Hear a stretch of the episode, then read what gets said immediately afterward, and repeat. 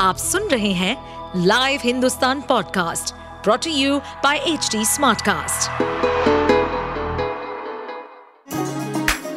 चलिए आपको ले चले बिहार राज्य की गहराइयों में, सुनेंगे बिना पक्षपात के खबरें देने वाले बिहार की खबरें पॉडकास्ट को इस पॉडकास्ट में निष्पक्ष चर्चा होगी राजनीति के महत्वपूर्ण घटनाक्रम क्राइम की चौंकाने वाली कहानियाँ, मनोरंजन के नए रंग सांसदों द्वारा किए गए दल बदल जैसे कई महत्वपूर्ण विषयों पर।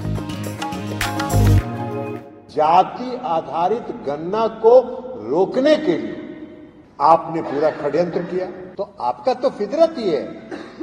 आपका चरित्र ही दोहरा है। आप दोहरे चरित्र के व्यक्ति हैं। आप कह रहे हैं कि आंकड़ा गलत है। अरे भाई, आंकड़ा अगर गलत है तो आपका आज ऐलान कर देते मुजफ्फरपुर में। तो जनता से कहते हैं कि बोलो, और कोई जनता बोलती ही नहीं है। तो जरा कुछ सही बात बोलिएगा और हृदय से बोलिएगा, सच्चाई के साथ बोलिएगा तो लोग उसको सुनेगा आप ऐसे ही आते हैं, भाषण देके चले जाते हैं, उससे क्या फ़ायदा है? कुछ तथ्य बोलिए। आप भाषण दे रहे थे जाति आधारित गणना पर। आप कह रहे कि भारतीय जनता पार्टी की सरकार उसमें शामिल थी। भारतीय जनता पार्टी भी उस सरकार में शामिल थी जिसमें जाति आधारित गणना का फैसला हुआ। ठीक है, उसमें सरकार में शामिल थी।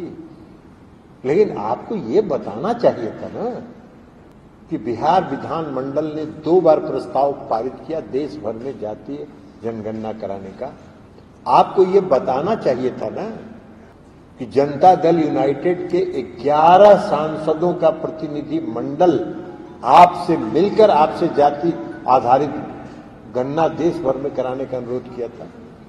आपको यह बताना चाहिए था ना कि बिहार के मुख्यमंत्री माननीय नीतीश कुमार जी सभी दलों के प्रतिनिधि मंडल के साथ प्रधानमंत्री जी से मिले थे और मांग किया था उन्होंने। हमने उसको रिजेक्ट कर दिया। ये बताना चाहिए था, ये सच्चाई है। और अगर आपका चरित्र ही दोहरा है, आप दोहरे चरित्र के व्यक्ति आप एक तरफ़ कह रहे हैं कि जाति आधारित गणना कराने का जो फैसला बिहार में हुआ, आपकी पार्टी उस सरकार में शामिल थी। लेकिन दूसरी तरफ़, जाति आधारित गणना को रोकने के लिए आपने पूरा षड्यंत्र किया। पटना हाईकोर्ट में याचिका दायर करवाया। सुप्रीम कोर्ट में यहाँ से जब खारिज हो गया तो सुप्रीम कोर्ट में याचिका दायर करवाया।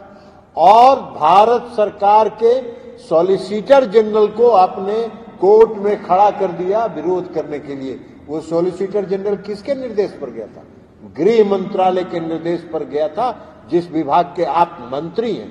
तो आपको यह भी ईमानदारी से बताना चाहिए था। ईमानदारी तो ईमानदारी होता है ना। तो आपको ईमानदारी से बताना चाहिए था कि हम सरकार में थे ज़रूर, लेकिन हम भीतर भीतर षड्यंत्र कर रहे थे इसको रोकने का। ये बात आपको बताना चाहिए तो आपका तो फितरत ही है। आपका चरित्र ही दोहरा है। आप दोहरे चरित्र के व्यक्ति हैं। आप कह रहे हैं कि आंकड़ा गलत है। अरे भाई, आंकड़ा अगर गलत है तो आपका आज ऐलान कर देते मुजफ्फरपुर में कि हम देश भर में जाति आधारित जनगणना कराएँगे और बिहार में जो गलत आंकड़ा है, उसको हम गलत साबित करेंगे। आप सुन रहे थे हमारे पॉडकास्ट बिहार की खबरें। ऐसे ही अपराध जगत से जुड़ी, राजनीति और विकास जैसी खबरों के लिए हमें फॉलो कर सकते हैं। इस पॉडकास्ट पर अपडेटेड रहने के लिए हमें फॉलो करें एट एच डी हम सारे मेजर सोशल मीडिया प्लेटफॉर्म पर मौजूद हैं।